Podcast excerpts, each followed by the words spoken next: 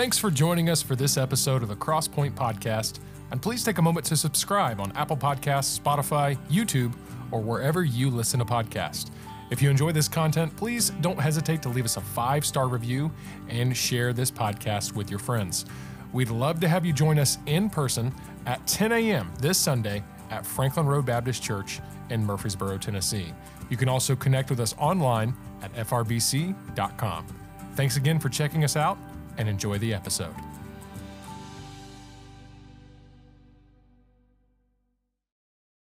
So, anyways, um, if you have your Bibles, Romans chapter number 8. Romans chapter number 8.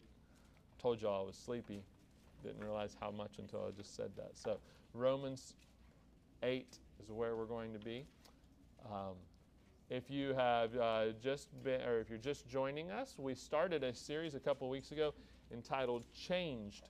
Uh, what does it look like for us as Christians to be changed? And so, um, when we experience the Word of God as, um, as it sinks down into our lives and um, how we can apply it to our lives. And so, we've just been talking about how do we change? And what I um, really have been trying to bring up every week is that it seems as though that very few Christians actually are ever changing. Um, and we'll, I'll talk about this more at the end of the lesson. But if you can look back on a time in your life where you were more like Jesus Christ than you are now, um, then you're not changing. You're not experiencing the change that comes from God. And so, Romans chapter number 8, today we're going to talk about the enemy of change, the enemy of change. So, we've talked a lot about what changes you, where does change occur, uh, how does change happen.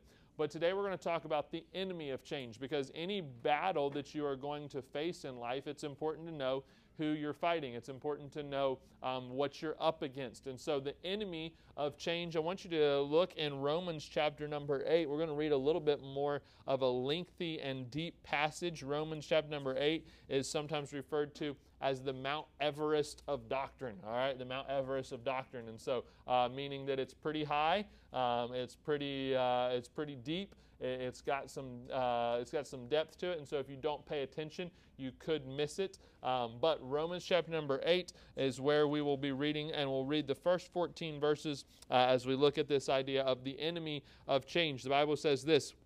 There is therefore now no condemnation to them which are in Christ Jesus, who walk not after the flesh, but walk after the Spirit. I want you to notice how many times the words spirit and flesh show up in this passage. It says, For the law of the Spirit of life in, G- in Christ Jesus hath made me free from the law of sin and death. For what the law could not do, in that it was weak through the flesh, God, sending his own Son, in the likeness of sinful flesh and for sin, condemned sin in the flesh, that the righteousness of the law might be fulfilled in us who walk not after the flesh, but after the Spirit. For they that are after the flesh do mind the things of the flesh, but they that are after the Spirit, the things of the Spirit. For to be carnally minded is death but to be spiritually minded is life and peace. Because the carnal mind is enmity against God, for it is not subject to the law of God, neither indeed can be. So then they that are in the flesh cannot please God, but ye are not in the flesh, but in the Spirit. If so be that the Spirit of God dwell in you. Now, if any man have not the Spirit of Christ, he is none of his. And if Christ be in you, the body is dead of, uh, because of sin, but the Spirit is life because of righteousness. But if the Spirit of him that raised up Jesus from the dead dwell in you, he that raised up Christ from the dead shall also quicken your mortal bodies by his Spirit that dwelleth in you. Therefore, brethren, we are debtors, not to the flesh, to live after the flesh. For if ye live after the flesh, ye shall die. But if ye through the Spirit do mortify the deeds of the body, ye shall live. For as many as are led by the Spirit of God, they are the sons of God. I want you to go back up and look at verse number 12. The Bible says this Therefore, brethren, we are debtors, not to the flesh, to live after the flesh. The enemy of change. Let's pray, and we'll talk for just a couple minutes about the enemy of change and then how we can experience victory over it. Dear Heavenly Father, God, we thank you for the day that you've given us. Lord, we thank you for the day that uh, you are going to call these mortal bodies home and that you will make them immortal. We look forward to the day that the battle of this flesh will be over. And God, I ask you to help us as Christians to rely upon your spirit and upon your power to experience change in our lives. Lord, may we stop counting on ourselves to do that which only you can do. And may we rely upon your spirit to do that which only he can do. God, I ask you to help us today as we look into your word. Lord, may we take it, may we apply it to our hearts and to our lives. Lord, I pray that you give me the words to say. Help me to rely upon you. In your name we pray. Amen. The enemy of change. The enemy of change. How many of you you would consider yourself to be pretty hard on yourself. You're pretty hard on yourself, okay? Kind of beat yourself up about some things. Uh, I have a tendency to do that um, as well. Uh, I told you there was a sermon illustration probably in the story uh, that I gave at the beginning of class about the flights. And um, I just automatically, when I see a situation that's not going the way that I think that it should, or, or maybe it's not going the way that I want it to, I have a tendency to look at myself and say, well, Joel, you could have done this differently. Like we could have gotten to the airport four hours early and we could have checked to see if there were other tickets available. We could have paid extra, or we, we could have bought our tickets earlier, or we could have done this. And so I have a tendency to kind of look inwardly when there's a problem. And it's not that that's a bad thing. But the truth is, is that our change is not up to us. Our change is up to the Spirit of God. We must be surrendered to what the Spirit of God wants. But we as human beings have a tendency to look at ourselves and sometimes beat ourselves up. Well, you should have done that better. You should have maybe saw that coming, or, or you should have seen that relationship going that direction. And here's what I want you to see out of this passage the, the, not necessarily a point that I want you to see, but just from this passage, I want you to notice that there will be a constant battle with your flesh. You will constantly be battling life in this flesh, meaning this. There's always going to be something that you can blame yourself for or that someone else can blame you for. There's always going to be something that you're going to be battling. For some of you, the flesh, and when we talk about the flesh, there may be a battle with anxiety. There may be a battle with uh, stress. There, there may be a battle with some sort of sin or some sort of immorality, some sort of addiction. There will be battles in the flesh. There will constantly be battles in the flesh. That's the way that the flesh would have it to be. But before we get too deep into this, this passage and into our points, I want you to remember this is that while there will always be an ongoing battle with the flesh, you have someone who is fighting with you. You see, the enemy of change, the enemy of what is going on in your life is going to be your flesh. What keeps you from being maybe here as a Christian and constantly being stuck here is that you live in the flesh. Paul says in Galatians chapter number 2, he says, Though I live in the flesh, he says, I'm still here. I still live in the flesh, but this is my desire he says later on in Romans, he says, The things that I want to do, I don't do. The things that I, I do, I didn't want to do. How many can identify with that, okay, in your Christian life? Like, okay, this is what I desire to do, and sometimes I don't get to do that. But this is what I don't desire to do, and somehow that's what I end up doing. And so he says that this is, this is life in the flesh. This is the battle that you will face. But it's so interesting to me that as Paul really writes the deepest writing of Romans in Romans chapter number 8, and as he writes about the flesh, I want you to notice how often he refers back to the Spirit. And so while you are constantly and will constantly fight a battle in the flesh, you must understand that you have someone that is fighting along with you. And so I want you to recognize three different thoughts out of this passage as we think about the enemy of change. The first one is this recognize the state of your flesh. Recognize the state of your flesh he says through the first 11 verses multiple times about how that the flesh has been destroyed, how, how the flesh has been crucified. He says in verse number uh, 4, he says, The righteousness of the law might be fulfilled in us who walk not after the flesh, but after the Spirit. He says, The law shows up as we walk in the Spirit. He says in verse number 2, he says, That Christ Jesus hath made me free from the law of sin and death. It's important to understand that we must recognize the state of our flesh, meaning this. we must understand that the flesh that we give into, the life that we give into after salvation, whether it be sin or whether it be some sort of anxiety or some sort of stress or, or whatever, some sort of selfish thought, that life that we give into is a life that has been dead. I've used this as an illustration before. And I don't want to sound crude, I don't want to sound disrespectful. I just want you to get a mental picture of this, okay? most likely you've had someone in your family pass away, which is always a sad moment, okay? Something that you should grieve over, something that you should take time to think over. But how strange would it be if you, as a human being, had such an attachment to that person that you kept them around in your life? Okay? I want you just to think, I, once again, I'm not trying to be crude or disrespectful, okay? What if you found a way to take your great grandma to the, to the grocery store with you? It'd be a little bit strange, wouldn't it? People would look at you like, what is good? That's the type of thing that memes are made out of, right? That's the type of thing that people are walking around like, oh my goodness, what is wrong with this person? Because death, even though it is difficult, there's a natural disassociation with it, isn't there?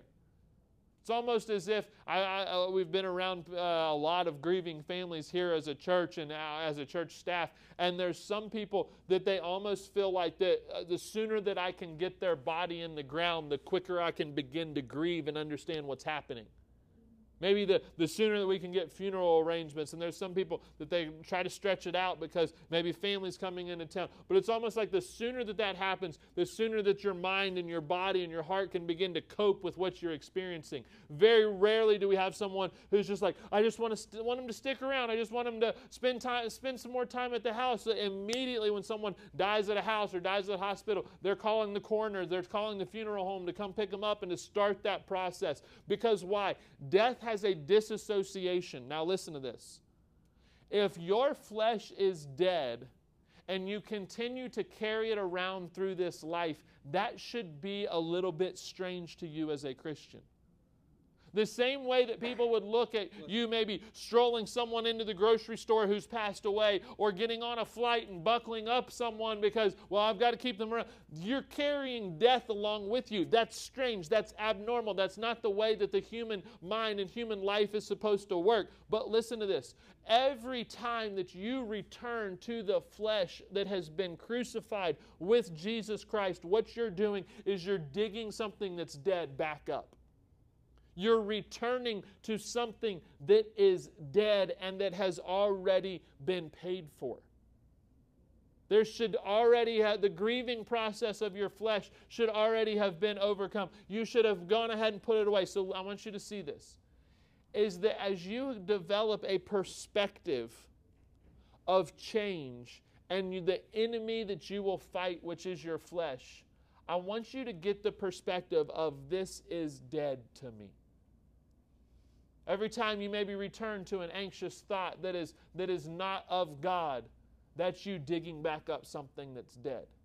Every time that you return to maybe some immoral action or some immoral TV show or, or some sort of immorality in your life, every time you do that, you're digging something up that's dead. And if we desire to defeat the enemy of change, we must have this perspective of that what I am digging up is actually dead. So, first of all, recognize the state of your flesh. Secondly, I want you to see this because I think the wording here is so cool. I want you to recognize the debt of your spirit. Recognize the debt of your spirit. In the first 11 verses, he goes through and he says, This is where your flesh is. Your flesh is dead. Your, your flesh has been paid for. Your, your flesh has been crucified. You no longer live under the flesh. You no longer you're allowed to live now in the spirit. You no longer have to enjoy the flesh. You can be free from that. That's been paid for. And he says for 11 verses, this is who you are. This is who you are. This is who you are. You're you are in the spirit. And he tells you all of these things. But then he says this. He says, Therefore, brethren, we are debtors not to the flesh to live after the flesh. How many of you you kind of you ha- kind of have the outlook on life the where it's just like, well, I just want to have fun. Like I just want I just want to wherever I'm at. Like I like I, we always joke with Baylor, like she brings the party with her. Okay, like like I mean wherever Baylor is at, there's a party. Okay, like they could be in the middle of a restaurant. It could be last night we were uh, our kids we hadn't gotten to see them. We spent an extra night in, in Los Angeles. I already mentioned that. And so we had told them, we are like, we're going to do something tonight. Like, we're going to go out to eat. We're going to uh, maybe go do something fun. And then, so we ended up at Andy's. Well, Baylor and Blakely were just like, Braxton's our one. Like, he orders his little Andy's uh, ice cream and then, or custard, whatever it is, okay? Then he goes and he sits on the bench and he'll talk to you like a grown adult. And like Baylor and Blakely just couldn't stand still. Like, Baylor's walking around and she's, she's talking to people. And like, they went and found someone who had brought their dog and they're, and they're like talking to people like with their dog, like because Baylor brings the party with her. Because she just has this perspective on life to where it's like, I'm just going to get all I can get out of it. She's just going to squeeze it for every drop of joy and happiness that there is. Last night, Lauren was working with her on some homework while we were that she had messed up on while we were gone and she was trying to get her to read and Blake and Baylor was going I just I just want to go play. I just I don't want to do this. I just I just want to go play. I just want I like it's just like I just want to live it up. Like why do and it was like you literally have to re- like if this is the struggle now with you reading five vowels and whatever and consonants like imagine what it's going to be when you have 2 hours worth of math homework. Like like just uh, like she's already tor- I just want to play. I don't even want to do this. And so but like that's just the way that she is. And once again, Braxton's our one. Like he's just dedicated. Like as soon as we pulled out schoolwork, he was all back into it. All right. But for some of us, we almost operate as though we owe a debt to get everything we can out of this life. Okay? How many of you have ever heard of FOMO? Okay? Fear of missing out. All right? Way I always give Jordan Dow a hard time. I'm like, you have some serious FOMO. Like, like if I'm just in the, uh, if I just like take a sip of my coffee, I'm like, oh man, that's good. He's like, what's in it? What, what, what, did you put in it? Why is it so good? Where did you go? What, like, when, like if I come back in the office, like, where have you been? I'm like, I just went to home for lunch. Like I didn't like go party without you or something. Okay. But FOMO. Like we have this fear of missing out. Like, oh my goodness! Like I actually heard something someone the other day. I can't I can't think of the acrostic now off the top of my head. But I have the phobia, fear of being included. That's me. All right. Like I don't. Like, oh my goodness, I can't believe you invited me to that. Like, just leave me alone, all right? But the fear of missing out and the fear of being included like we just uh, like we just have this desire to get everything that we can out of life. Like well i don't want to miss out on anything. Like like some of you you could be dead tired and if someone's like hey we're going to go do this like i'm in like count me in. I just don't want to miss out. And we almost consider it as though we owe a debt to ourselves. Like how many of you have ever justified something like i've worked hard this week. I deserve to go and get a $79 steak. Like and it's like with $83 in my bank account i deserve deserve this. Like, I have worked hard for this, all right? Why? Because we have a way of convincing ourselves that we owe ourselves, that we owe a debt. And when you owe a debt, and I want you to listen to this when you owe a debt, you operate differently, don't you? When you think that you are due something, you live differently. And in verse number 12, he says this Therefore, brethren, we are debtors. And I want you to see the wording not to the flesh to live after the flesh. Right now, there are Christians that they've fallen into sin because it's they almost think that, well, I, I, I mean, I, I've been I've been going to church for four years. I can justify that. Uh, to, this week I read my Bible six days out of the week, and so I can watch whatever I want to tonight. This week I, I, I, I'm, I didn't cuss, and so I can do whatever I want to on Friday night. And what we're doing is this is we are saying, I owe a debt, but the debt is to my flesh and not to the spirit. And Paul says, Ye are debtors, not to the flesh to live after the flesh. Which leads us to the third thought is recognize the debt of your spirit, not the flesh, but thirdly, recognize the power of the spirit. Recognize the power of the spirit. He says this For if ye live after the flesh, ye shall die. But if ye through the Spirit do mortify the deeds of your body, ye shall live. He says, But through the Spirit do mortify. Here's what he's saying.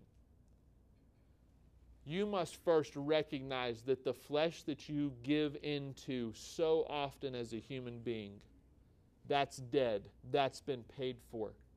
Don't dig it back up. And the debt that you owe is not to yourself to just go and live life however you want and live after the flesh. No, the debt that you owe is actually to the Spirit. But then watch this. He says, But ye through the Spirit do mortify your deeds. How many times do we as Christians we do something, we live after the flesh, we give in to the flesh, we, we get frustrated, and what do we do? Oh, I got to do better. Right? I, I, I can't believe I did that. Mm-hmm. But he says, if ye through the Spirit do mortify the deeds of your body, meaning this that it's not your job to do what only God can do in you. I've heard it said that the way that we should view sin and grace and some of these things is not, oh no, I messed up. I need to hide from dad. Okay, how many of you, you maybe you grew up as a kid and maybe you did something, maybe you made a stain on something that you know your mom or dad was going to kill you for, and it's like, oh no, I messed up. I need to hide or I need to cover this. But rather, oh no, I messed up. I need to go tell dad. I need to go tell someone about this. And sometimes in this Christian life, here's what we have a tendency of doing. Well, I'm going to hide this until I can get it figured out. I'm going to hide I'm going to hide what I'm struggling with until I can maybe get some help with it. When what we should be doing is saying, "Oh no, I man, I messed up. I need to tell God about this." Oh no, I don't know what's going on. I need to talk to my heavenly Father about this. Because it's through the Spirit of God that God allows us to begin to mortify. That word mortify means to put to death, meaning this that it's through the Spirit that you take the action of living in the way that Christ has already told you to live. The flesh is dead, but it's through the Spirit of God that we say, I'm going to kill it every single day. And rather than, I want, please don't miss this, okay? Rather than every day of your life or every week of your life going and digging something back up that is the flesh that is dead? Wouldn't it be great if we just simply revisited those, that gravesite and said, Lord, I'm thankful for what you did here? My grandparents passed away. My grandma passed away when I was uh, still in elementary school, or actually, I think it was right before my 13th birthday, the day before my 13th birthday my grandmother passed away. And so we had gone home to West Virginia, and then my grandfather passed away um, when I was a freshman in college. And so I flew home for that and uh, didn't really get a chance to say goodbye or anything, talk to him on the phone. And, um, but flew home for that my freshman year. And um, I remember the first time we went back to West Virginia. Um, we drove past their house and we went to see some family and some of that. But you know what's interesting is what we did when we were there is we went and we visited their grave sites and where they where they're buried is this pretty hill um, up in West Virginia and the, it's a small little cemetery. In fact, you pull in and the speed limit sign says seven and a half miles per hour. Um, that always stands out to me. and so it says seven and a half miles per hour and it says do not go any faster. And it's like, oh, that's really hard, really hard to find that on the pedal there. All right. Um, but I can remember, I still remember that. And I remember even as a little kid thinking that was so weird, but it's this pretty spot. But we would always go up there and we would, my, my dad, he would pick some of the weeds around it and we would lay flowers there and we'd make sure everything looks nice. And if you've had a family member who passed away, you've done all of that as well. But what if we as Christians, rather than digging back up the flesh, just simply revisited it and remembered what Jesus Christ had done in our lives? What if instead of giving in to the flesh, we just said, you know what, this isn't who I am anymore? I'm thankful for the impact that my grandparents had on me. Uh, I have so many sweet stories that, that I can remember. But now that there's just a it's a distant memory. It's in the past.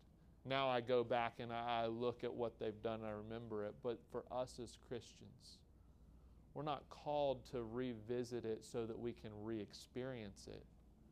We're called to revisit it so that we can recall what Jesus Christ has done in our lives. And so this week, if you are truly desiring to change, you've got an enemy, but you also have someone who's fighting alongside of you. And my prayer is this is that through the power of the Spirit, you would mortify that which is dead already in your life, and you would say, I'm just going to revisit it and remember and look forward to what God's going to do in my life. With every head bowed and every eye closed, let's pray. Well, thanks again for joining us for this episode of the Crosspoint Podcast. Remember to take a moment to subscribe on YouTube, Apple Podcasts, Spotify, or wherever you listen to podcasts. And again, don't hesitate to leave us a five star review and tell others about this content. Remember, we would love to have you be our guest in person this Sunday at 10 a.m. at the Franklin Road Baptist Church in Murfreesboro, Tennessee. You can connect with us online at frbc.com, and we look forward to seeing you again soon.